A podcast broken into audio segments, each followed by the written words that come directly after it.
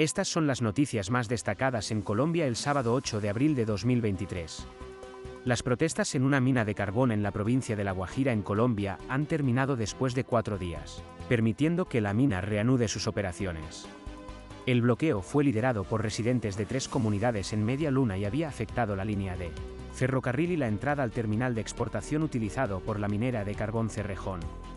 La empresa, propiedad del gigante de materias primas anglo-suizo Glencore, ha tenido disputas de larga data con comunidades indígenas guayú sobre el uso y la contaminación del agua, el polvo, el ruido y los problemas de salud. La empresa está bajo una orden judicial para cumplir con los requisitos ambientales y de salud, incluyendo llegar a acuerdos con las comunidades guayú, pero ha rechazado las llamadas para suspender algunas operaciones realizadas por un relator especial de la ONU. En 2020, el presidente Gustavo Petro quiere transformar la economía de la muerte de su país, alejándose de los combustibles fósiles y los narcóticos hacia actividades económicas más sostenibles. Esta es una política energética sin precedentes, dado que el petróleo y el carbón representan la mitad de las exportaciones de Colombia y el país es el principal productor mundial de cocaína. Si Colombia puede llevar a cabo con éxito este cambio, sentaría un ejemplo para otros países igualmente adictos a estas sustancias. Sin embargo, Petro y su vicepresidente ambientalista han encontrado una resistencia significativa a sus planes, incluso desde dentro de sus propias filas. El país también enfrenta un gran problema de deuda, con un tercio de los ingresos del gobierno destinados a pagar su deuda externa. A pesar de estos desafíos, Colombia ofrece un paradigma fundamentalmente diferente de desarrollo económico, uno más verde que rosado.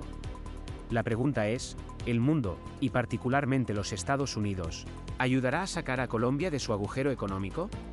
En un desarrollo reciente, la aerolínea de bajo costo EasyJet está lista para adquirir dos aviones Airbus A320 Neo que, inicialmente, fueron ordenados por Viva Air Colombia.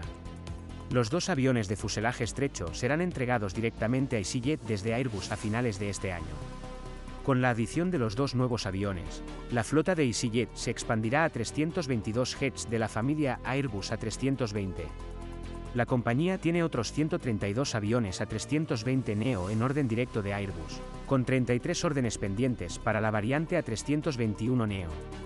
Se espera que la capacidad aumentada impulse las operaciones de verano de EasyJet, ya que la compañía ofrecerá más de 125 destinos desde sus bases en el Reino Unido y Europa.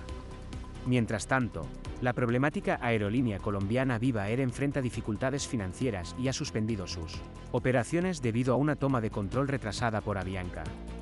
Para más titulares de noticias de tendencias en Colombia, simplemente busca Auscast Colombia News Headlines en tu aplicación de podcast favorita.